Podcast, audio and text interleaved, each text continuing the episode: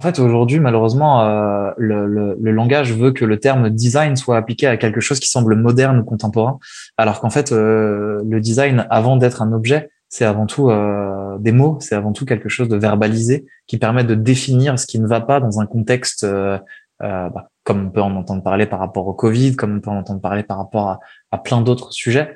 Et du coup, en fait, la réponse, qui du coup est une solution à la problématique, est du design. Tu vois, euh, si je prends l'exemple, euh, alors je, me rappelle plus du nom de la personne euh, qui m'avait vachement inspiré à ce niveau-là, une vidéo qui avait été qui avait été tournée par rapport à ça, qui disait moi ma grand-mère qui met un coussin derrière son dos dans son petit fauteuil bien confortable pour être encore plus confortable, bah, en fait elle est designer parce qu'elle elle apporte quelque chose d'ergonomique à son fauteuil qui existe déjà pour se sentir mieux. Et en fait, avant d'être un style, avant d'être joli, avant d'être esthétique, c'est quelque chose qui avant tout est fonctionnel. Salut à toutes et à tous, vous écoutez Super Potion, le podcast consacré aux tendances marketing et communication dans le secteur de la boisson. Je suis Ludovic Mornan, fondateur de Studio Black Sounds.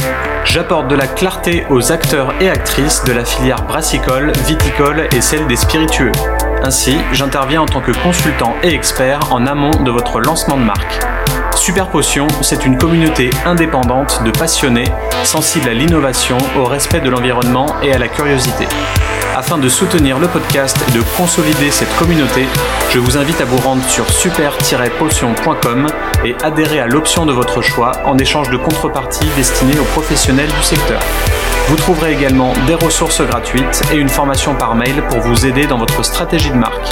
Sans plus tarder, voici Super Potion, un élixir d'innovation pour sublimer toutes vos boissons. C'est parti Super Potion, c'est avant tout une passion pour la boisson, mais pas seulement. C'est également un podcast tourné vers l'avenir et vers des initiatives euh, éco-responsables et originales autour du monde de la bière et des spiritueux.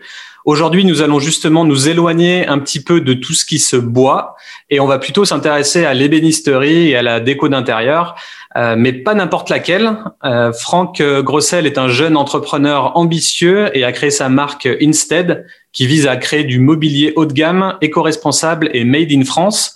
La grande originalité de son concept, c'est que ses pièces sont fabriquées à partir de céréales issues du brassage de la bière.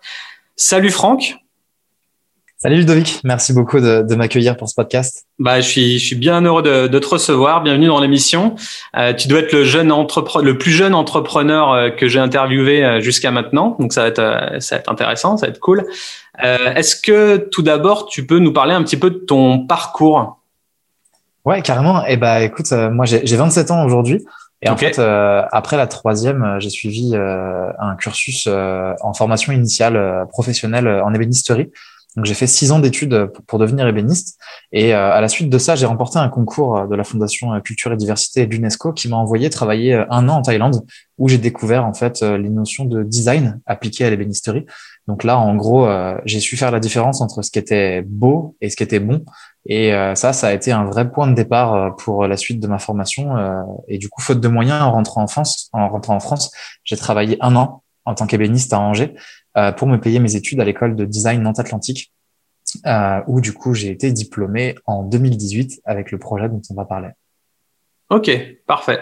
Donc ouais, tu as, vraiment intégré une dimension design euh, dans, dans ce côté ébénisterie. Je suppose euh, tu as dû te, te, mettre un petit peu dans, dans, les logiciels 3D qui vont avec, etc., pour créer tes, tes planches, tes projets. Bah, c'était déjà le cas en ébénisterie en fait, mais on apprenait beaucoup à valoriser la technique, le savoir-faire, euh, et pas forcément euh, selon euh, un usage euh, et des besoins bien définis. On répondait pas forcément à de la problématique euh, comme on peut en entendre parler en tant que designer, mais du coup, ce qui était encore plus intéressant quand je suis arrivé à l'école de design, c'était de mettre tout ce savoir-faire à profit justement de contextes et de constats bien définis qui nous permettaient de, de mélanger le savoir-faire avec du coup une réponse à des problématiques euh, dans un contexte défini. Quoi. Ok, ouais, tel que l'environnement ou les choses comme ça ou, ou d'autres. Ouais, carrément. Euh, d'autres choses. Ouais, donc il y a, y a, limite un petit côté architecture aussi, euh, architectural dans, dans ce côté design. Euh, tu dois prendre en compte euh, bah, pas mal de problématiques pour résoudre un problème au final. C'est ça. Bah, en fait, aujourd'hui, malheureusement, euh, le, le, le, langage veut que le terme design soit appliqué à quelque chose qui semble moderne ou contemporain, alors qu'en fait, euh, le design, avant d'être un objet, c'est avant tout euh, des mots, c'est avant tout quelque chose de verbalisé qui permet de définir ce qui ne va pas dans un contexte euh, euh, bah, comme on peut en entendre parler par rapport au Covid, comme on peut en entendre parler par rapport à, à plein d'autres sujets. Et du coup, en fait, la réponse qui du coup est une solution à la problématique est du design. Tu vois, si je prends l'exemple, alors je, me rappelle plus du nom de la personne qui m'avait vachement inspiré à ce niveau-là, une vidéo qui avait été qui avait été tournée par rapport à ça qui disait euh, moi ma grand-mère euh, qui met un coussin euh, derrière son dos dans son petit fauteuil bien confortable pour être encore plus confortable bah, en fait elle est designer parce que elle, elle apporte quelque chose d'ergonomique à son fauteuil qui existe déjà pour se sentir mieux et en fait mmh. avant d'être un style avant d'être joli avant d'être esthétique c'est quelque chose qui avant tout est fonctionnel et, et ça c'était primordial pour moi de, de, de de continuer à apprendre parce que euh, voilà, je savais faire plein de choses avec mes mains, mais je savais pas dans quel sens j'allais et je faisais au plus beau, au plus technique, au plus euh, au plus ouais la, prouesse technique quoi. Alors que là, du coup, j'ai enfin pu euh, apprendre à donner du sens à mon savoir-faire et ça c'était cool. Ouais, ouais j'avoue, c'est vraiment une bonne définition du mot design parce que beaucoup de gens pensent que le design c'est faire du beau et et, euh, et, que le côté esthétique, mais c'est effectivement une, une, réponse créative à un, à un, problème donné. En fait, c'est c'est cette dimension de création qui prime plus que de beauté ou de modernité, comme tu le dis, effectivement. C'est ça. Et après, tu as le bon et le mauvais design entre celui qui va créer le besoin pour y répondre et celui qui va réellement répondre à une problématique. Et c'est ça qui fait aussi la différence entre un bon et, et, un moins bon designer. Mais, mais Dieter Rams, euh, le designer emblématique de Braun, Braun le disait, euh, le disait bien, un, design. Euh, donc, il a dix principes qu'il a bien définis dans ce qu'est un bon design. Et euh, entre le fait que ce soit euh, un design qui soit tourné vers l'environnement et quelque chose d'honnête et quelque chose de, de voilà très simple et fonctionnel. Enfin, je veux dire, ça c'est quelque chose. je vous invite vraiment à checker les dix principes de Dieter Rams parce que c'est pour moi ça aujourd'hui qui définit ce qu'est un bon design. Ok, je mettrai un lien dans, dans la description dans l'épisode. Et du coup, cet épisode fait un peu écho à celui que j'ai réalisé avec euh, Loop, euh, l'épisode précédent qui traitait du gaspillage alimentaire. Je trouve qu'il y a une corrélation, et parce que nous sommes dans cette même logique d'utiliser en guise de matière première euh, de ton art un résidu provenant de, des brasseries. Euh, Est-ce que tu peux nous expliquer avant tout euh, ce qu'est la drèche de brasserie? Ouais, carrément. En fait, la, la drèche de brasserie, ce sont les céréales issues du brassage de la bière faut savoir que pour brasser 1000 litres de bière, il faut en moyenne 300 kg de malt, que ce soit du blé, du sec, de l'orge ou autre. Mais en fait, c'est en fonction des styles de bière que ça va pouvoir varier. Une Pilsner va avoir besoin de moins de céréales forcément qu'une Imperial Stout qui va en avoir besoin de plus que 300 kg. Donc euh, en fait, euh, c'est euh, la drèche de brasserie, c'est vraiment le résidu de production du brasseur. Et c'est après, on va expliquer ça un peu plus en détail, mais c'est à partir de là que nous, ça devient une matière première. Mais, euh, mais ouais, la drèche de brasserie, euh, en fait, finalement, c'est un terme euh, que l'on connaît peu, mais qui est assez présent dans, dans, dans, dans ce que l'on consomme au quotidien, notamment le thé. C'est tout ce qui est brassé, en fait, la drèche. Genre, le, le, le résidu de thé infusé dans notre, dans notre tasse, c'est de la drèche de thé. Et euh, comme le parfum, euh, quand on fait infuser des fleurs pour donner vie à du parfum, bah, en fait, les résidus de production, ça va être des drèches de parfumeurs, des drèches de parfum. Et donc, euh, donc voilà pour la, pour la, enfin, pour la petite définition du, du terme drèche. Euh, et puis euh, par rapport voilà à la drèche de brasserie, ce sont les résidus de production euh, du brassage. Merci. Avant de passer à la suite, on va lancer le super quiz habituel. Donc pour rappel, tu dois répondre le plus rapidement possible aux questions suivantes en choisissant une seule réponse. T'es prêt? Je, je l'attendais avec impatience, c'est sûr. Bois ou bière? Boire de la bière. c'est bon, c'est OK pour celui-là. Avec ou sans tatouage? Avec. Bière brune ou blonde? Brune. Risque ou confort? Risque. Perceuse ou scie sauteuse Perceuse. Behance ou Pinterest? Behance. InDesign ou SolidWorks? Oh là là là là. SolidWorks. euh, électro, folk ou rap français? Folk. Batman ou Superman? Batman. Et pour finir, série Netflix ou film Netflix? Oh, série Netflix, série Netflix. Ah, bon choix. Les films Netflix, je suis pas très fan. ok, merci. Alors pour continuer sur sur le thème d'aujourd'hui, le mobilier brassé, c'est un slogan et un concept plutôt original. Euh, d'où est venue cette idée de te spécialiser dans euh, ce mobilier brassé? Alors ça, c'est un, vaste sujet parce que comme, euh, comme je le disais tout à l'heure, en fait, j'ai été diplômé en 2018 avec le, projet que je porte aujourd'hui. Et en fait, ce projet qui était mon projet d'étude était tourné vers la thématique plus générale du, du zéro déchet. Et à ce moment-là, en fait, je ne savais absolument pas dans m'orienter et j'étais parti voilà sur euh, sur un travail assez global sur qu'est-ce qui n'est pas recyclé, qu'est-ce qui est aujourd'hui une problématique et comment euh, est-ce que moi en tant que designer ébéniste je pouvais y apporter une solution. Donc voilà, j'avais pensé à la ceinture de sécurité, les airbags, toutes ces choses-là. Et en fait, il faut savoir que euh, au-delà de, de, de, mes convictions environnementales qui sont de base personnelle, euh, je, je, je m'intéresse énormément à la bière en tant que produit de dégustation. Et c'est pendant cette même année que je me suis posé la question à savoir, mais comment est-ce qu'à partir de quatre ingrédients de base, on peut obtenir autant de déclinaisons de bière? Voilà, je, je, commençais à accumuler euh, mon nombre de bières goûtées sur Untapped et je me disais, mais mince, comment ça se fait que à chaque fois sur l'étiquette, il soit écrit eau, malt, houblon, levure? Ouais. Et en fait, tu, tu te dis, mais attends, mais pourquoi est-ce que là, j'ai bu cette bière avec les ingrédients qui sont les mêmes que dans celle-ci, alors que c'est pas du tout le même goût. Et là, j'étais néophyte hein, à ce moment-là euh, dans, le process. Je me suis dit, mais qu'est-ce qui se passe là-dedans? Et, en fait, j'ai commencé à m'intéresser au procédé. Donc, euh, je suis pas forcément allé euh, prendre des cours euh, comme beaucoup de personnes qui ont entendu parler de la drèche de brasserie. Je suis pas allé prendre de cours de brassage ou quoi que ce soit. Je me suis vraiment intéressé sur Internet moi-même sur la façon de faire. Et c'est là que je me suis rendu compte un peu de tout ça. Et je me suis dit, ah bah tiens, c'est, c'est marrant, euh, il y aurait peut-être quelque chose à faire à ce sujet euh, pour mon projet d'étude. Et quand j'ai commencé à creuser euh, bah justement sur les voies de revalorisation déjà existantes, je me suis rendu compte de quelque chose. Et ce quelque chose, c'est qu'en 2006, quand il y avait que 250 brasseries sur notre territoire, principalement situées en milieu rural, la revalorisation des drèches de brasserie était relativement simple parce qu'on pouvait facilement la donner à l'alimentation du bétail ou la mettre dans les champs en épandage ou en compost. Sauf qu'aujourd'hui, et avec plus de 2000 brasseries, principalement si tu es un milieu urbain, la gestion de cette problématique n'est plus du tout la même. En fait, les brasseurs, quand j'ai et quand j'ai compris ça, je me suis dit que c'était ça y est. Enfin là, là, le sujet il est tout trouvé. Mais les brasseurs payent pour s'en débarrasser, que ce soit pour le traitement en méthanisation ou encore pire quand c'est pas possible. Enfin, de faire autre chose, c'est simplement jeter, enfouir, incinérer. Et, euh, et, et ça, aujourd'hui, je dis bien aujourd'hui, il y aurait même pas assez de vaches ou de cochons pour revaloriser l'entièreté des drèches produites en France. C'est-à-dire que nous, la volonté, c'était de réfléchir à une filière complémentaire à celles qui, sont déjà existantes, mais qui ne, peuvent pas encaisser l'entièreté de, la drèche à revaloriser. Bien entendu, on, on, et on en entend beaucoup parler ces derniers temps, euh, de la revalorisation des drèches de brasserie par l'alimentation humaine. Mais ça, c'est pareil. Il faudra en manger matin, midi et soir pour pouvoir penser en revaloriser une quantité considérable.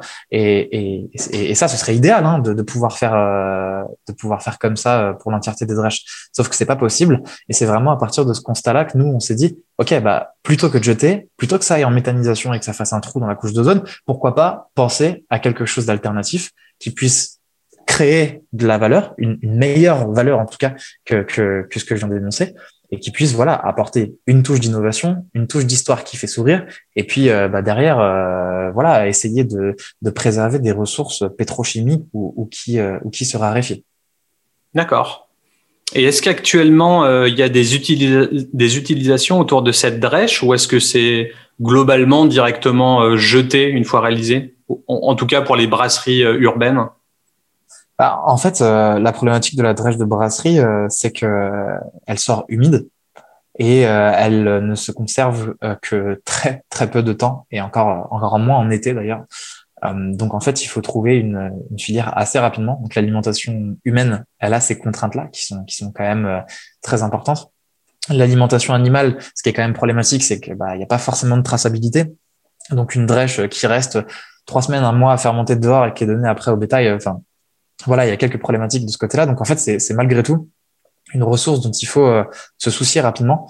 Et, euh, et c'est là que nous euh, intervient la solution de déshydratation. Et c'est d'ailleurs le cas pour les personnes qui, qui, qui la revalorisent en alimentation humaine. Hein. On, a, on, a, besoin de la stabiliser et d'avoir une matière qui, qui soit, enfin, enfin, qui nécessite pas une congélation ou autre et qui serait encore finalement plus polluant que de le mettre simplement dans le champ d'à côté ou, ou, au compost.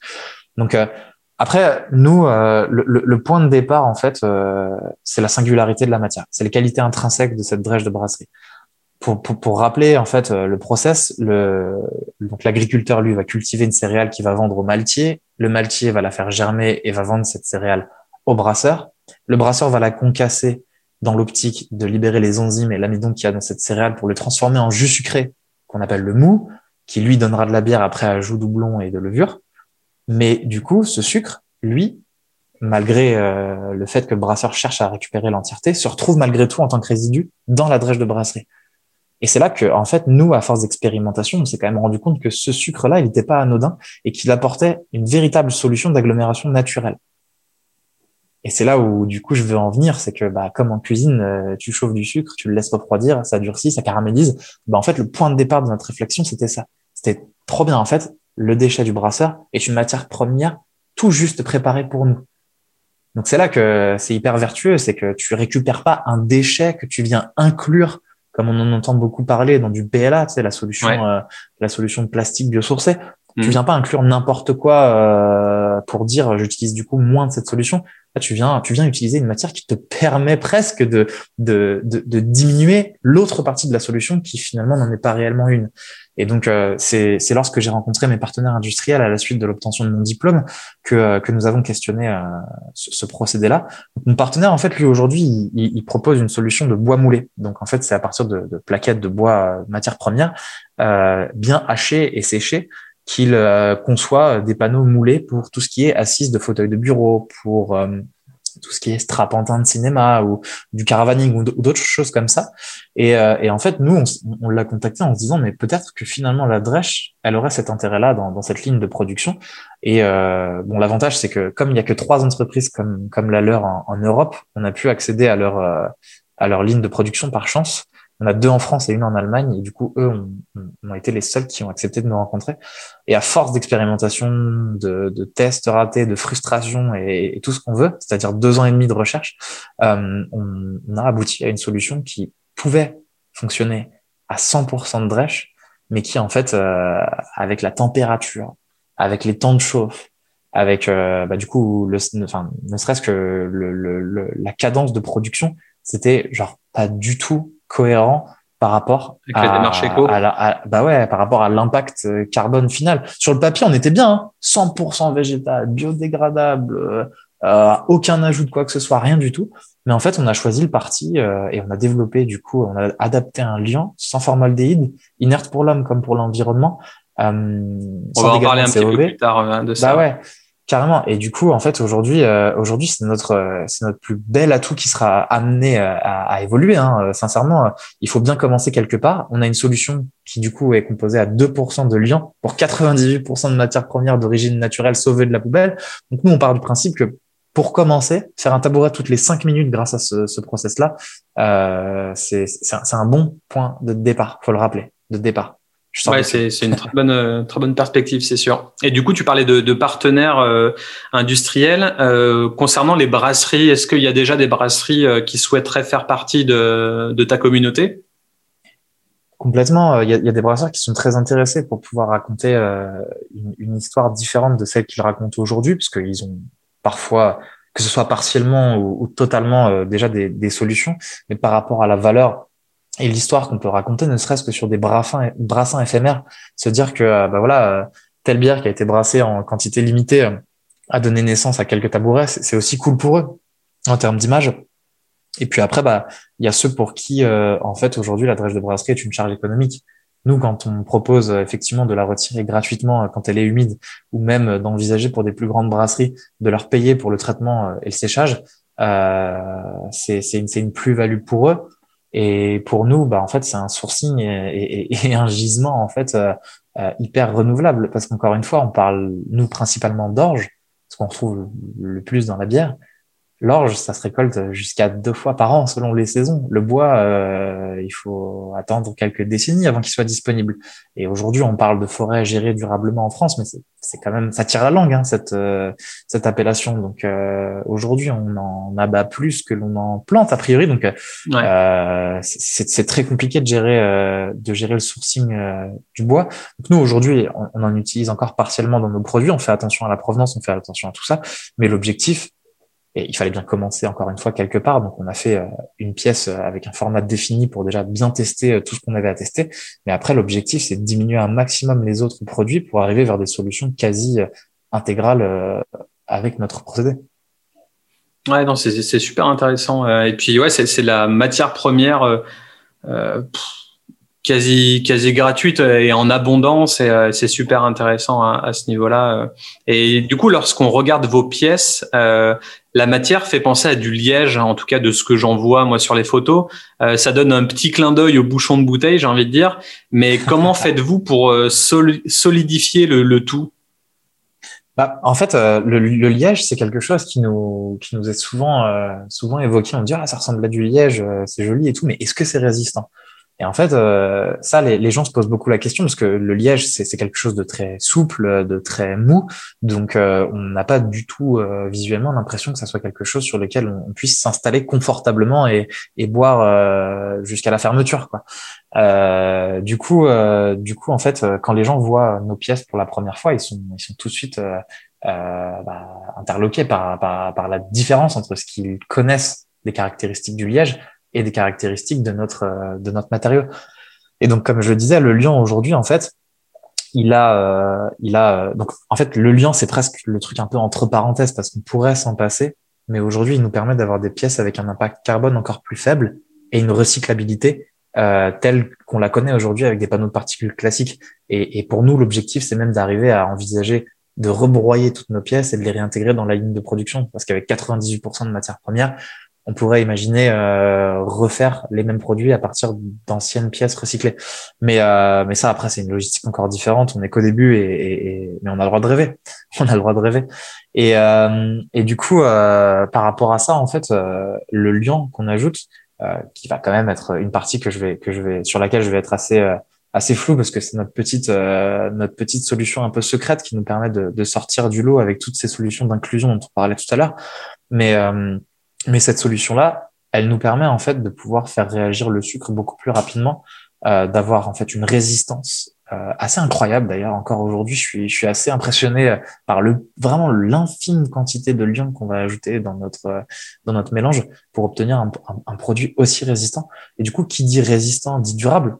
Donc en fait, euh, avec les deux pauvres pourcents qu'on rajoute à la différence d'une solution à 100%, tu fais tomber une goutte dessus, le produit commence à gonfler, tu vois. Alors que là, notre lion, il permet de rendre imperméable la pièce en surface, et du coup, tu fais tomber de la bière dessus, tu l'essuies, c'est terminé, on n'en parle plus. Et, euh, et, en fait, encore une fois, euh, beaucoup beaucoup de personnes nous posent la question. Hein, on a même souvent des remarques là-dessus. On, on, on, essaie de, de, de faire de notre mieux, en tout cas loin des faux semblants et de pas dire qu'on a des solutions végétales qui sont composées à plus de 30% d'un certain liant, euh, qui sont chauffées à des températures et à des temps euh, qui, qui, sortent complètement d'un cadre. Euh, je parlais tout à l'heure de design honnête. En fait, là, on va juste chercher à ce qu'on va écrire sur le papier. Et, et là, c'est vraiment pas le cas. On, déjà, on se lance, donc il faut encore une fois, et je le répète, j'insiste beaucoup là-dessus.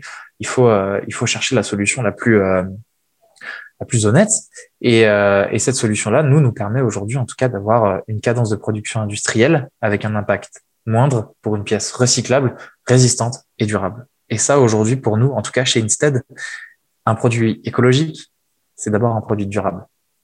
Est-ce que tu est-ce que tu aurais un comparatif euh, de matériaux pour pour faire comprendre à nos auditeurs, euh, en gros, est-ce qu'il est dur comme du bois, votre mobilier? Est-ce que comme du chêne? Est-ce que est-ce que tu aurais un, comparatif euh, euh, de dureté, j'ai envie de dire? Ouais, alors en fait, nous, du coup, à la différence de l'aggloméré qu'on connaît bien, il n'y a pas d'air dans nos produits parce que nous, on cherche vraiment à compresser la fibre entre elles, donc on, on, on compresse, on compresse beaucoup. Pour, pour vous donner une idée, l'assise d'un tabouret, en fait, c'est c'est 2 kilos de céréales donc environ 6 litres de bière revalorisée. Et euh, pour une assise, c'est déjà, euh, c'est déjà quelque chose. Mais euh, je pense que on serait sur un, une densité. après, c'est difficile de comparer parce que si, je dis euh, un morceau de de, de chêne, c'est très dense. On peut pas marquer comme le sapin avec un ongle. On va pas pouvoir marquer tellement c'est dense. Euh, je dirais que c'est comme un. Allez, je vais me lancer dans le dans le mot euh, le MDF, le médium classique tel qu'on le connaît. C'est relativement dense. Euh, c'est en surface très lisse. Euh, difficile à marquer, c'est-à-dire qu'avec un ongle ou avec une clé, il va falloir forcer, forcer pour pouvoir le, le, le rayer. Euh, mais à la différence, on est beaucoup plus éco-responsable que, que du MDF dans lequel il y a plus de, de colle que de, que de bois. Et du coup, on parle de colle, mais qu'est-ce qu'il y a dans ces 2% restants euh, à, quel point c'est un secret ou qu'est-ce que tu peux nous dire sur euh, euh, sur les les substances utilisées pour ce liant? Alors, après, euh, c'est un secret dans le sens où euh, nous, en fait, euh, on a forcément besoin de conserver quelques caractéristiques liées au process pour ne pas se faire dépasser par par des gens qui auraient plus de moyens ou plus de contacts pour pour aller plus vite. Sûr. Maintenant, maintenant, on a on a on a vraiment rien à cacher. On, on cherche à être le plus transparent possible et c'est une colle qui est sans aucun dégagement de COV, que ce soit avant la production ou après la production. c'est complètement inerte pour l'homme comme pour l'environnement, que ce soit dans un milieu euh, terrestre ou aquatique. Euh, et ce qu'il faut surtout savoir, c'est que ça intègre les filières de recyclage existantes. Donc euh, aujourd'hui, on n'a pas encore lancé d'analyse de cycle de vie, puisque ça a un coût très important et qu'on en a d'autres déjà à essuyer sur la partie industrielle. mais c'est quelque chose que l'on va faire très prochainement pour prouver que notre solution a bel et bien un impact sur tout le reste. Et, et qu'est-ce que je voulais préciser d'autre? Donc à part le, le, fait que ce soit une solution euh, qui intègre les filières de recyclage existantes, ça nous apporte une, euh, une résistance et une durabilité de produit assez impressionnante. Et euh, comme je le disais aussi tout à l'heure, on pourrait s'en passer. Hein. Je pourrais vraiment vous proposer la même chose à 100% de drèche en vous disant que bah, tous les autres facteurs qu'on a mis en place, en plus de ce liant qui reste un des, une des dizaines des facteurs euh, que l'on a développés, mais euh, en fait, euh, on s'est rendu compte que on passait mais tellement plus de temps avec tellement plus de dépenses énergétiques pour la même chose en moins durable et moins résistant que ça valait pas le coup de se passer de ces 2%. Et ce qu'il faut savoir, beaucoup de gens me disent ouais mais non mais on la donne déjà l'alimentation du bétail donc il n'y a pas de problématique derrière tout ça. Bon déjà si on omet le fait que tout n'est pas euh, possible euh, pour l'alimentation du bétail, l'autre partie qui reste à valoriser elle n'est pas incluse dans de la résine ou de, du plastique ou je ne sais quoi. C'est, c'est, absolument pas aussi sale que tout ce dont on a entendu parler ces derniers temps avec euh, cette notion de, de, greenwashing, de résine euh, bio, euh, époxy ou, ou, je ne sais quoi. Et, et du coup, du coup, nous, la volonté de base, c'est pour ça aussi que Instead, ça s'appelle Instead. Instead en anglais, c'est une alternative à quelque chose et c'est à la place de. Et nous, quand on est allé voir notre partenaire, on leur a dit, eh les gars, venez, on, change juste un truc. On remplace votre bois, qui est une matière première, par la drèche, qui est du coup aujourd'hui considéré comme un déchet par malheureusement encore beaucoup de brassards, parce qu'ils n'ont pas des, filières de revalorisation. Et on essaie, on voit, on voit ce qui se passe. Bon, bien évidemment, euh, on a eu quelques surprises dès le départ, et on s'est dit, là, il y a quelque chose à faire. Mais ça n'a pas fonctionné euh, aussi simplement que, que, le mot instead. Ah bah il doit y avoir de la, de la R&D de fou derrière, euh, ça c'est sûr. Bah, ouais, ouais, en fait, euh, je pense qu'aujourd'hui, parmi toutes les pièces qu'on a sorties, ça doit représenter 1% de tout ce qu'on a réellement sorti en termes de, de, de, pièces réussies. Parce que on en a sorti des pâtes à crêpes, hein. franchement, des tabourets euh, divisés en deux, euh, parfois des tabourets juste pas agglomérés du tout, ou alors des tabourets carbonisés ou des tabourets. Enfin, franchement, euh, franchement, j'en ai des photos à montrer là-dessus. Et d'ailleurs, en parlant de, de tabourets carbonisés, il y a une chose qui m'a interpellé, c'est la, la, votre texte qui dit la couleur de nos assises pourra par la suite se décliner selon le type de bière brassée.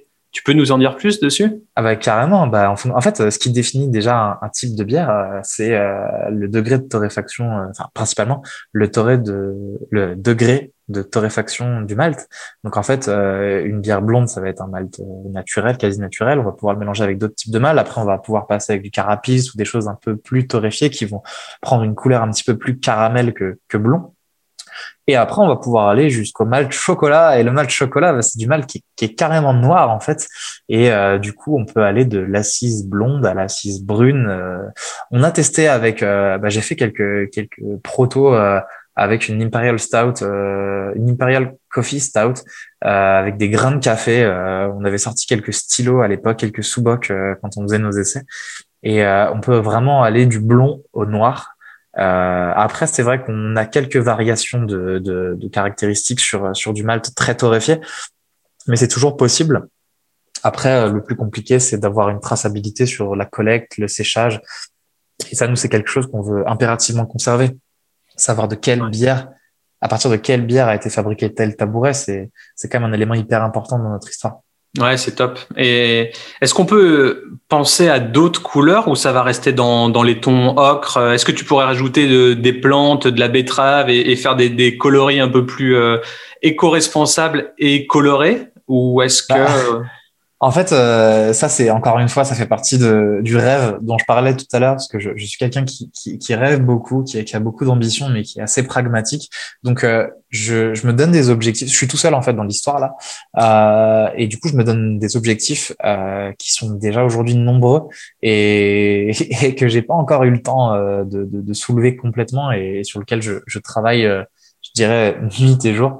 Euh, mais euh, mais la volonté, c'est d'aller encore plus loin que ça finalement. C'est de pouvoir euh, c'est de pouvoir mélanger tellement de techniques pour obtenir des pièces encore plus singulières, de renouveler nos collections. Et en fait aussi pour justement, on parle de renouvellement. Il faut pas non plus arriver avec 40 solutions d'un coup. Déjà que nous, par rapport à l'investissement matériel en tant qu'étudiant sorti d'études, se lancer dans un moule ah oui, c'est énorme. Quand même, euh, faut le dire, euh, plus de 25 000 balles pour lancer un premier produit. Je t'assure que tu penses le produit de façon à ce qu'il puisse répondre à le plus de besoins possible. Donc c'est aussi pour cette raison que notre premier produit, qui est un tabouret, parce que c'est l'objet iconique du bar, qui raconte la plus belle histoire qu'on aurait pu raconter, c'est celle de pouvoir s'asseoir sur ce que l'on est en train de boire. Ça, on pouvait pas le faire avec autre chose. Mais c'est surtout aussi le fait que c'est un objet qui soit pas trop grand. Donc en termes de quantité de matière pour le moule, on réduit les coûts. Mais c'est aussi le fait de pouvoir se dire, OK, on rajoute une longueur sur les pieds, on a un tabouret haut, on a un tabouret bas. OK, on a une structure bois, on, peut avoir une structure métallique. Il faut savoir que notre finition aussi thermolaquée, elle est thermolaquée à partir des poudres qui sont destinées à la destruction de chez notre partenaire thermolaqueur. Donc, on réincorpore des poudres euh, qui sont des déchets comme matière première dans une ligne de production. Donc on va aussi au-delà de ça. On essaie de réfléchir au maximum sur euh, sur euh, sur la totalité de la, de la, production. Et on fera encore mieux, j'en suis certain, d'ici un an, deux ans, trois ans. On sera ah bah ça va évoluer, ouais, le projet est beau, hein, donc euh, c'est clair. Mais c'est vrai que beaucoup de gens souhaitent nous voir dire qu'aujourd'hui on est à zéro carbone, zéro impact, zéro machin. Mais en fait, euh, je prends souvent cet exemple-là, mais c'est bel et bien le cas. Les plus anciens monuments historiques encore debout aujourd'hui, ils n'ont pas été construits avec du béton de chanvre. C'est des produits qui ont nécessité un peu de ressources, mais qui aujourd'hui sont encore debout et qui euh, racontent une histoire, qui sont durables et qui euh, et qui sont pas prêts euh, de s'effondrer. Donc donc en fait, moi je réfléchis vraiment de cette façon-là. Le végétal aujourd'hui, je le prône. Hein. C'est vraiment ce qu'il faut qu'il faut euh, ce qu'il faut aller chercher. Sauf que quand euh, on se rend compte que euh, malgré des dizaines et des dizaines d'expérimentations, on arrive à aucun égal de l'impact carbone d'une autre solution qui elle ne l'est pas forcément, mais qui a d'autres vertus de ce fait, bah ça questionne. Ça questionne. Quel est le faux semblant dans l'histoire? Qu'est-ce qu'il faut prendre en compte? Est-ce que c'est le côté joli du c'est 100% végétal ou est-ce que c'est l'autre côté euh, du c'est 98% végétal? On l'assume et on l'écrit en gros partout. Mais par contre, derrière, on est beaucoup plus propre. On propose un produit qui va être beaucoup plus durable, beaucoup plus résistant. On n'a pas encore parlé de la, la, la, durée de garantie de nos produits, mais moi, je suis, je suis tranquille à dire que 5 ans, euh, 5 ans, on va les, on va les garantir sans aucun problème. Ouais, vous êtes sur et, pour l'instant. Ouais, franchement, franchement, après, euh, je, je, je sais même pas parce qu'on n'a pas, avec le contexte, avec le, la Covid, tout ce qui se passe en ce moment, on n'a pas pu mettre de tabouret à disposition dans, dans les bars pour savoir comment ça allait vieillir. C'était la volonté dès le départ, se dire on équipe un, tabouret à côté, un, un, tabouret, on équipe un bar à côté de chez nous, deux tabourets euh, pour euh, voir un peu comment est-ce que est-ce que ça vieillit. Mais avec tout ça, c'est hyper dur de prendre du recul sur notre solution. Maintenant, on l'utilise nous tous les jours ici quand on prend le café ou la bière du soir tranquillement euh, au studio, mais euh, mais, mais c'est pas euh, c'est pas une un usage aussi intensif que que dans un dans un contexte bar ou restaurant. Mm. Donc Donc en fait, voilà, il y a, y a, un vrai sujet autour aujourd'hui de l'éco-conception. Et qu'est-ce que l'on qualifie de réellement éco-responsable? Et euh, éco-responsable n'a jamais voulu dire végétal. Et, euh, et c'est là où c'est la voiture électrique. Hein. c'est finalement on est plus propre, mais derrière on va polluer 40 fois plus chez les autres. Donc en fait, qu'est-ce qu'on a envie d'entendre dire? C'est, un vrai ah, sujet. Ça, c'est encore un autre, euh, un autre sujet. Euh, on en reviendra peut-être sur les dernières questions à ce niveau-là. Euh, là, j'aurais aimé qu'on se ressente un petit peu plus juste sur le, sur le produit euh, en tant que tel, euh, si tu veux bien. Alors, ton tabouret, ça équivaut à combien de litres de bière? Alors, un tabouret, c'est environ 6 litres de bière brassée si on reste sur la moyenne de 300 kg de, de malt pour brasser 6 litres de bière. Donc euh, voilà, après ça peut effectivement varier en fonction du, style de bière, mais c'est euh, c'est 2 kilos euh, 2 kilos de céréales aujourd'hui. Ok. Et est-ce que tu as un comparatif euh, pour les autres produits que tu fais comme euh, comme les sous-bocs par exemple Pour les sous-bocs, ça équivaudra à, combien ou, Ah bah le, le sous-boc c'était vraiment le truc parfait parce qu'on s'est dit vas-y on va en fait concevoir le sous-boc de la taille d'un 33 centilitres, tu vois, pour que en fait la mise en perspective soit la plus belle possible. Tu poses littéralement ta bière sur ce qui a permis de la fabriquer. et ça, euh, et ça, franchement, c'est encore plus parlant que de simplement s'asseoir sur ce que tu es en train de boire, tu vois. Donc, euh, donc du coup, je trouvais, euh, je, trouvais l'idée de, de ces premiers produits assez logique. Euh, mais, euh, mais finalement, on verra par la suite. Tu vois, là, on est en train de réfléchir à un prochain produit qui sera potentiellement la chaise. On imagine le l'assise et le dossier de la même pièce ou en déclinaison avec une pièce encore différente en bois. Euh, donc, tu pourras avoir la chaise version 6 litres ou la chaise version 12 litres. Tu vois, et, et, et en fonction de la quantité de bière que tu souhaites revaloriser, tu choisis le style de ton produit. Et c'est, encore une, une, autre réflexion à travers tout ça. Et, et c'est là que se justifie le fait que le terme mobilier brassé ne soit pas un terme marketing. C'est vraiment un concept. Ouais, non, c'est génial. Enfin, et au-delà qu'il soit marketing, c'est un terme génial que, que je trouve top et c'est ouais, ça interpellé justement. Et euh, les, les, gens bientôt vont commander des girafes et puis euh, ça va leur créer leur, leur table pour bah, voir leurs girafes avec leur bière et, leur sous-boc. Il y a tellement, il y a tellement de storytelling à faire autour. Euh, enfin, là, justement, nous, on, on, on est aussi euh, à la recherche de quelqu'un pour nous accompagner sur la partie communication, mais, mais ça, c'est un vrai délire. Hein, la personne qui s'occupera de ça, le jour où, le jour où il, en sera question, euh, il va s'amuser. Ouais, c'est et, euh, et, euh, et, voilà, ouais, franchement, franchement, nous, en tout cas, on s'éclate bien et on est fiers de dire qu'on a réinventé notre métier en tant que, en tant que mobilier brasseur. Vous n'utilisez pas de résine euh, ni d'époxy. Alors, est-ce que tu pourrais nous rappeler euh, ce que c'est et pourquoi vous, euh, vous avez fait ce choix de pas utiliser ces matières-là?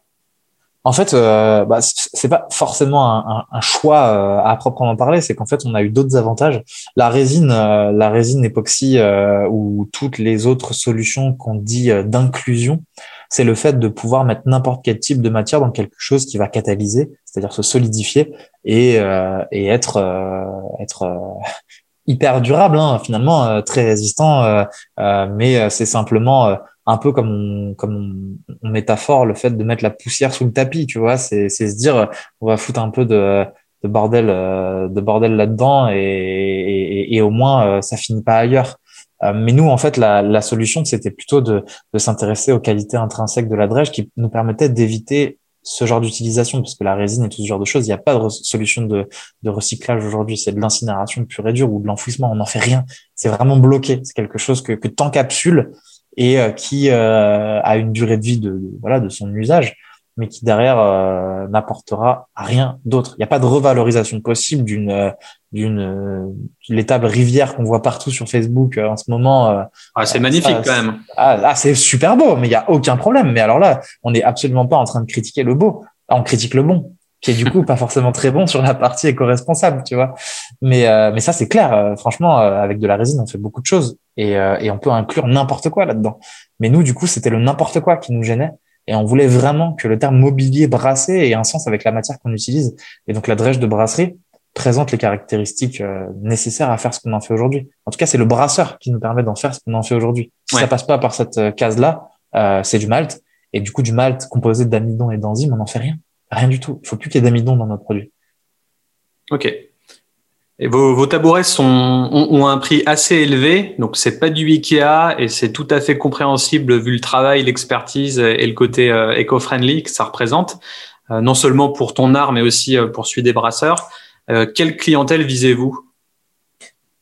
Alors sur la, la partie euh, tarification, il faut savoir que nous, en fait, euh, la volonté, c'était justement pas de d'aller chercher euh, parce que notre produit est éco-responsable, qu'il est innovant et, et, je ne sais quoi, aller chercher un prix plus élevé.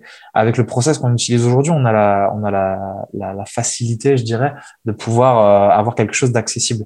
Donc quand on regarde un produit bois classique fabriqué en France, on est exactement dans les mêmes prix. Donc on n'est pas au-dessus de quelque chose qui est classique, on est vraiment dans les prix de, de quelque chose qui est, encore une fois, honnête par rapport à, euh, à une éthique parce que du coup euh, Ikea euh, j'aimerais bien savoir euh, comment à 30 euros ils arrivent à faire un produit clé en main euh, en, en, en, sapin collé de je ne sais où. Donc c'est clair c'est clair que effectivement nos produits là ils sont en précommande à partir de, de, de, de alors 189 euros TTC l'unité euh, en sachant que nos prix professionnels seront, seront totalement différents.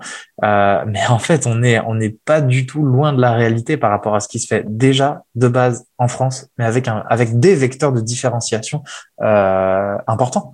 Euh, qui est l'histoire et qui est la matière en tant que telle qui n'existe pas ailleurs. On est quand même les premiers à commercialiser ça de façon industrielle euh, et de cette façon-là, en tout cas. Après, peut-être que j'ai pas connaissance d'autres choses qui, qui se fait qui se fait dans le monde. Il y a, c'est qu'il y a un euh, vrai travail d'éducation à faire derrière auprès du consommateur. C'est que moi, j'ai un ami ébéniste, euh, il s'appelle Damien Dumas au passage, il, est très bon à, Lyon. Et en fait, souvent, il reçoit des, des mails de clients euh, qui bondissent dès qu'il lui disent, dès qu'il dit un prix. Euh, parce que il, le client arrive avec cette conception du euh, du prix Ikea, du prix Conforama, etc.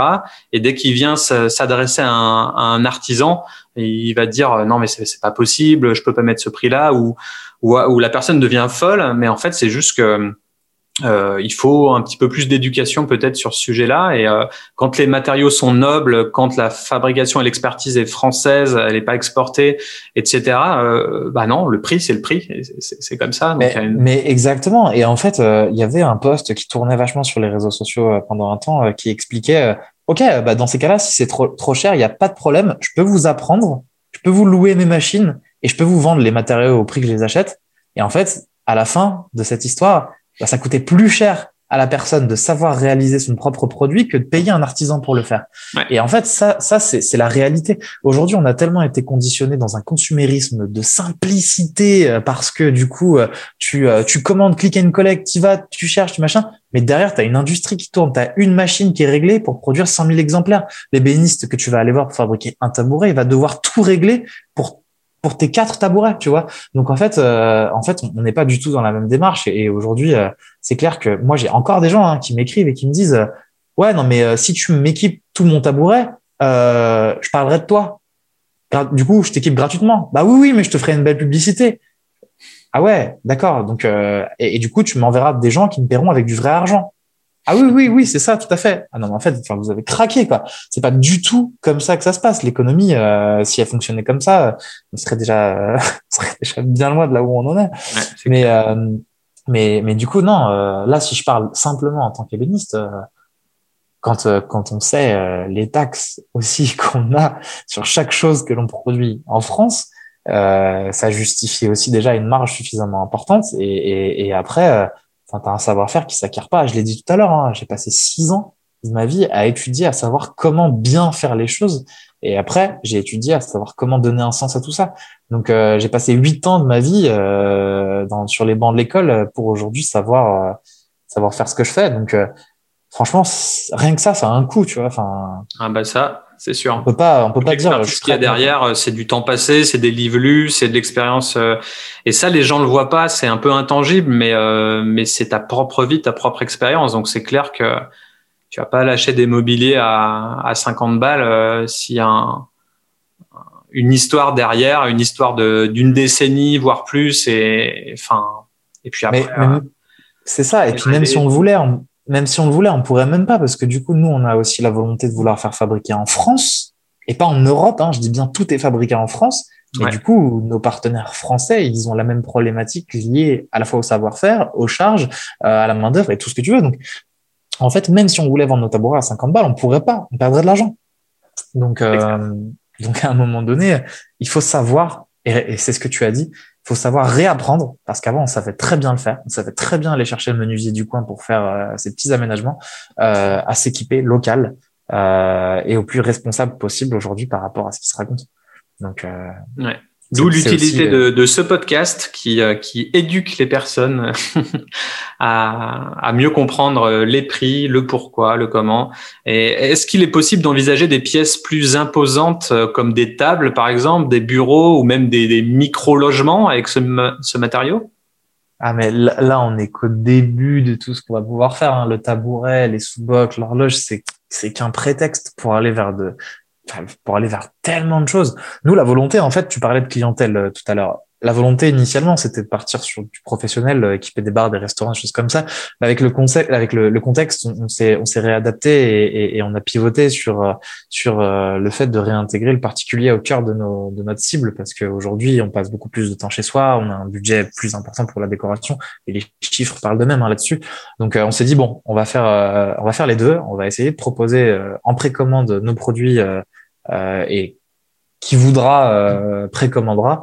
Euh, et c'est là qu'on a vu qu'en fait, il y avait encore beaucoup de professionnels qui en achetaient en petite quantité pour tester, pour en acheter derrière beaucoup plus. Parce que encore une fois, euh, et ça rejoint la question du liège tout à l'heure, les gens se questionnent beaucoup sur la matière. Tant que tu l'as pas eu entre les mains, tu vas pas te dire je vais lui en commander 120 alors que j'ai jamais vu la matière, je sais pas ce que ça donne. Euh. Ouais. Donc euh, on a on a on a beaucoup de gens dans cette démarche là aujourd'hui et et nous la volonté ouais c'est de c'est de demain proposer une gamme complète qui se renouvellera d'année en année de produits d'ameublement, mais c'est aussi et et non pas dans l'optique de couver notre procédé, euh, de pouvoir le mettre à disposition euh, pour de la collaboration et de proposer notre solution à d'autres personnes qui souhaiteraient intégrer notre matériau dans leur conception. Donc si demain euh, d'autres professionnels, d'autres designers viennent nous voir et nous disent on a conçu, euh, j'en sais rien, euh, un support un support à, à bière pour pour des restaurants un tel machin on veut un produit spécifiquement pour eux et eh ben nous on le conçoit, on le dessine ensemble, on le conçoit, on le produit, il distribue, et ça c'est notre volonté aussi. Et as eu des demandes pour des euh, tables de euh, par exemple ou euh... Est-ce que ça aussi c'est envisageable Ouais, ouais, ouais bah, euh, table et manche debout, parce que du coup aujourd'hui c'est ce qui va avec nos tabourets. Mais on, on, on, bosse. en fait, on a, on a eu la volonté aussi de choisir la typologie de produit qui, qui, qui est composée d'une assise, parce que l'assise c'est le produit qui qui, qui, rassemble toutes les caractéristiques les plus importantes à soulever pour pouvoir être capable de faire tout le reste. Entre la résistance, l'imperméabilité, la friction euh, et, toutes ces choses-là, en fait, c'était vraiment le plus gros défi à mettre dès le départ pour être tranquille par la suite. Donc après, tu auras le grand format pour la table qui sera un autre défi, mais qui aujourd'hui ne nous inquiète pas par rapport aux résultats qu'on obtient euh, en termes de planéité avec euh, avec nos tabourets. Ouais, c'est vrai que euh, supporter le poids d'une personne, c'est beaucoup plus impressionnant que juste euh, une table avec quelques verres et quelques bah assiettes. Donc ouais, je comprends. Et du coup, vous êtes passé au, JT. Alors quand je dis vous, c'est tu ou vous? Enfin, vous, c'est Instead. Et, c'est ça. Je, je, parle de, de, de, de, moi comme de nous parce que du coup, euh, j'ai beaucoup de casquettes et, et aussi parce qu'aujourd'hui, j'ai la chance d'avoir des étudiants en stage de fin d'études qui m'accompagnent dans, dans, cette aventure et, et sans lesquels Enfin là, ce serait, ce serait vraiment compliqué parce que ouais, dur, dur en termes de temps pour toi. Ouais.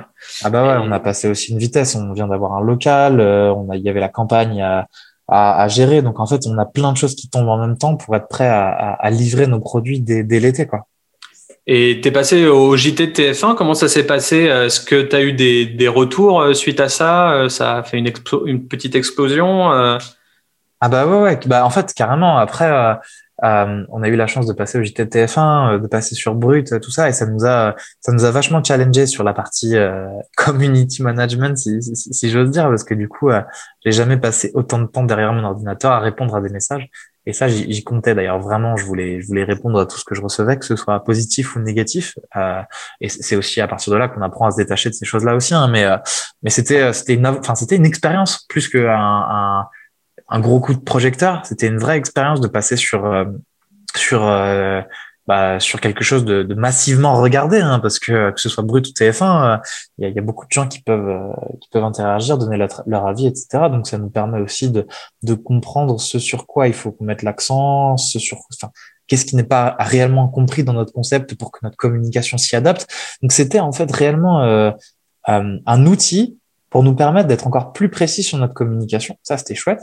Au-delà aussi, bien évidemment, du fait d'avoir de la reconnaissance, parce que passer sur TF1, avoir un truc, un truc dédié, c'est quand même c'est quand même. Euh, ouais, c'est top. Bah, surtout pour ton âge et, et après, faut avoir aussi la, la diction, et avoir euh, une, une, bonne prestance, un, prestance, un bon charisme, et c'est pas vraiment évident, c'est pas donné à tout le monde. Et ouais, tu t'en sors quand même plutôt bien. Et euh, mais ouais, c'est. Quand, quand, on est passionné, c'est facile de parler de, ouais, de tout ça. ça. C'est vrai que c'est euh, ça fait toute la différence. En plus de, de ton mobilier, tu as en exclusivité brassé la bière qui t'a permis de fabriquer les premiers exemplaires. Donc c'est un peu le, monde à l'envers, c'est assez drôle. Est-ce que tu peux nous parler de ça? Ah bah ouais, carrément. Alors en fait, bah du coup, euh, je pense que pour marquer le coup, euh, on pouvait on pouvait pas pas faire mieux euh, avec avec du coup un brasseur local juste à côté de chez moi qui s'appelle La Germoise, donc à Germaine. On a écrit une petite recette et alors du coup c'est vraiment une première hein, parce qu'on a vraiment chercher le style de bière et conçu la recette autour de la qualité potentielle de la drèche. C'est-à-dire que la bière a été conçue selon la qualité de son déchet.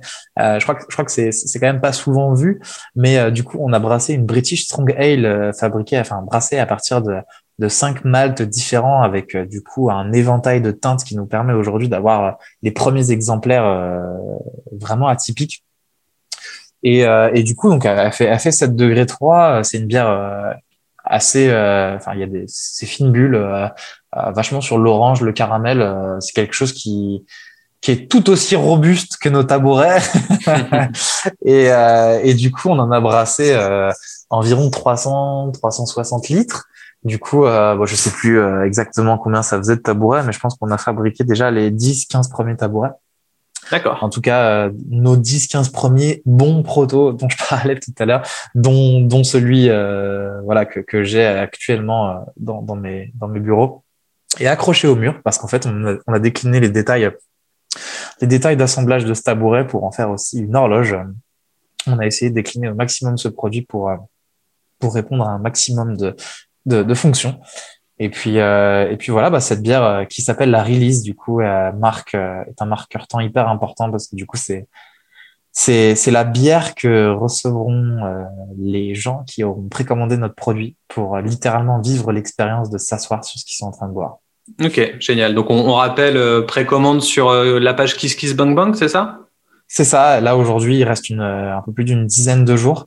Et, euh, et du coup, euh, on va essayer de voir si on peut prolonger un petit peu le temps qu'on se mette en place sur notre euh, shop euh, en ligne. et puis, puis voilà, les premières commandes seront honorées cet été. D'accord. Il y a un exercice que j'aime bien faire avec mes super guests, alors pas sur tous les épisodes, mais c'est un exercice assez, assez difficile. si tu devais définir ta marque en un seul mot, un ou deux mots, vraiment très très court. Euh, c'est pas évident hein, parce qu'il faut prendre tout en tout en là j'ai là j'ai un petit temps de réflexion. Tout en conscience et vraiment l'essence euh, l'essence de ta marque ce qui définit euh, Instead euh, dans tes valeurs euh, dans ton authenticité dans ta manière de faire etc bon je pense que je pense que j'ai bien quelque chose en tête au final qui est déjà tout trouvé mais euh, qu'est-ce que ce serait si tu avais un mot ah, ou deux mots? La première chose à laquelle je pense, c'est honnête. C'est vraiment cette volonté en fait de de, de, de, de rééduquer les gens au fait que euh, on, on, ne cherche pas, même si on n'est on n'est pas forcément sur aujourd'hui euh, des solutions végétales, bien qu'on continue nos recherches à ce niveau-là, on cherche à non pas avoir une solution de, de en priorité qui soit végétale, mais qui soit la moins impactante environnementalement, que ce soit à partir du sourcing du liant qu'on va ajouter, comme la fin de vie de notre produit. Donc euh, ouais, pour moi, je pense qu'on est loin des faux semblants, donc ce serait le terme honnête. Et, euh, et après, euh, entre euh, le fait d'être euh, d'être jeune, une jeune entreprise à la fois dynamique, innovante et, et responsable, ouais, je parlerais de, de durable. Voilà. J'aime bien honnête parce que c'est un mot que tu as employé euh, tout au long du podcast. Je ne sais pas si tu t'en as aperçu, mais tu l'as employé souvent. Et au final, ça fait partie intrinsèque de ta valeur fondamentale de marque. L'honnêteté, c'est le c'est le truc de le truc de base avec euh, forcément la créativité, la curiosité et tout ce qui va avec euh, les caractéristiques d'un d'un designer au final. Mais mais honnêteté, honnête, ouais, c'est un c'est un bon terme qui correspond bien à à, ça, je trouve aussi. Euh, est-ce que est-ce qu'on peut te suivre sur les sur les réseaux sociaux? Euh, Tu peux nous rappeler les liens? Carrément, nous on est euh, on est très actifs sur Facebook et Instagram, euh, sur Instead Mobilier. Euh, généralement, en tapant Instead, on arrive vite à trouver euh, à trouver le EA à l'envers euh, qui qui nous caractérise. et et on est beaucoup aussi sur sur LinkedIn. Donc donc voilà, et on a un site internet fraîchement publié qui, qui, a encore besoin de d'être peaufiné, mais qui qui aujourd'hui est à notre image et qui, euh, et qui, et qui vous permet en tout cas de, de pouvoir euh, aller plus euh, dans le détail encore des informations que j'ai données là. Ok, donc l'URL du, du, site web c'est Instead Mobilier. Instead Mobilier. Aujourd'hui, on est même fier de dire que quand on tape Instead sur Google, c'est nous les premiers. Attention parce qu'Instead, c'est aussi un lieu euh, d'un de mes potes euh, de mobilier justement à Lyon. À Lyon, bah ouais, carrément. On a on a été en contact aussi, euh, mais eux, ça s'écrit avec un E et pas E D. Ouais, c'est ça. P-E-D. Ouais, c'est ça, mais c'est un très bon ami et puis il fait du mobilier vintage. Alors c'est pas du, c'est pas le, le même. Euh, ouais, c'est pas le même domaine d'activité. Ouais, ouais. Mais euh, mais au final, euh, ça se rejoint sur le sur le mobilier. Mais c'est c'est drôle si tu me dis que vous avez été en contact. Alors j'espère que c'est pas vos avocats qui ont été en contact. non, bah non, on est loin. On est on est loin de ça. C'est même pas écrit de la même façon et c'est pas désigné. en tout cas, la définition n'est pas la même. En tout cas, nous nous instead et, et je pense qu'on l'a compris dans mes explications. En fait, c'est le fait d'être une alternative à une solution industrielle aujourd'hui qui pollue beaucoup plus que la nôtre. Parfait. Très bien. Alors on va, on va s'arrêter là et on va pousser notre cri de ralliement avant la, la fin du podcast. Avec plaisir. Super. Potion. Merci beaucoup, Ludovic.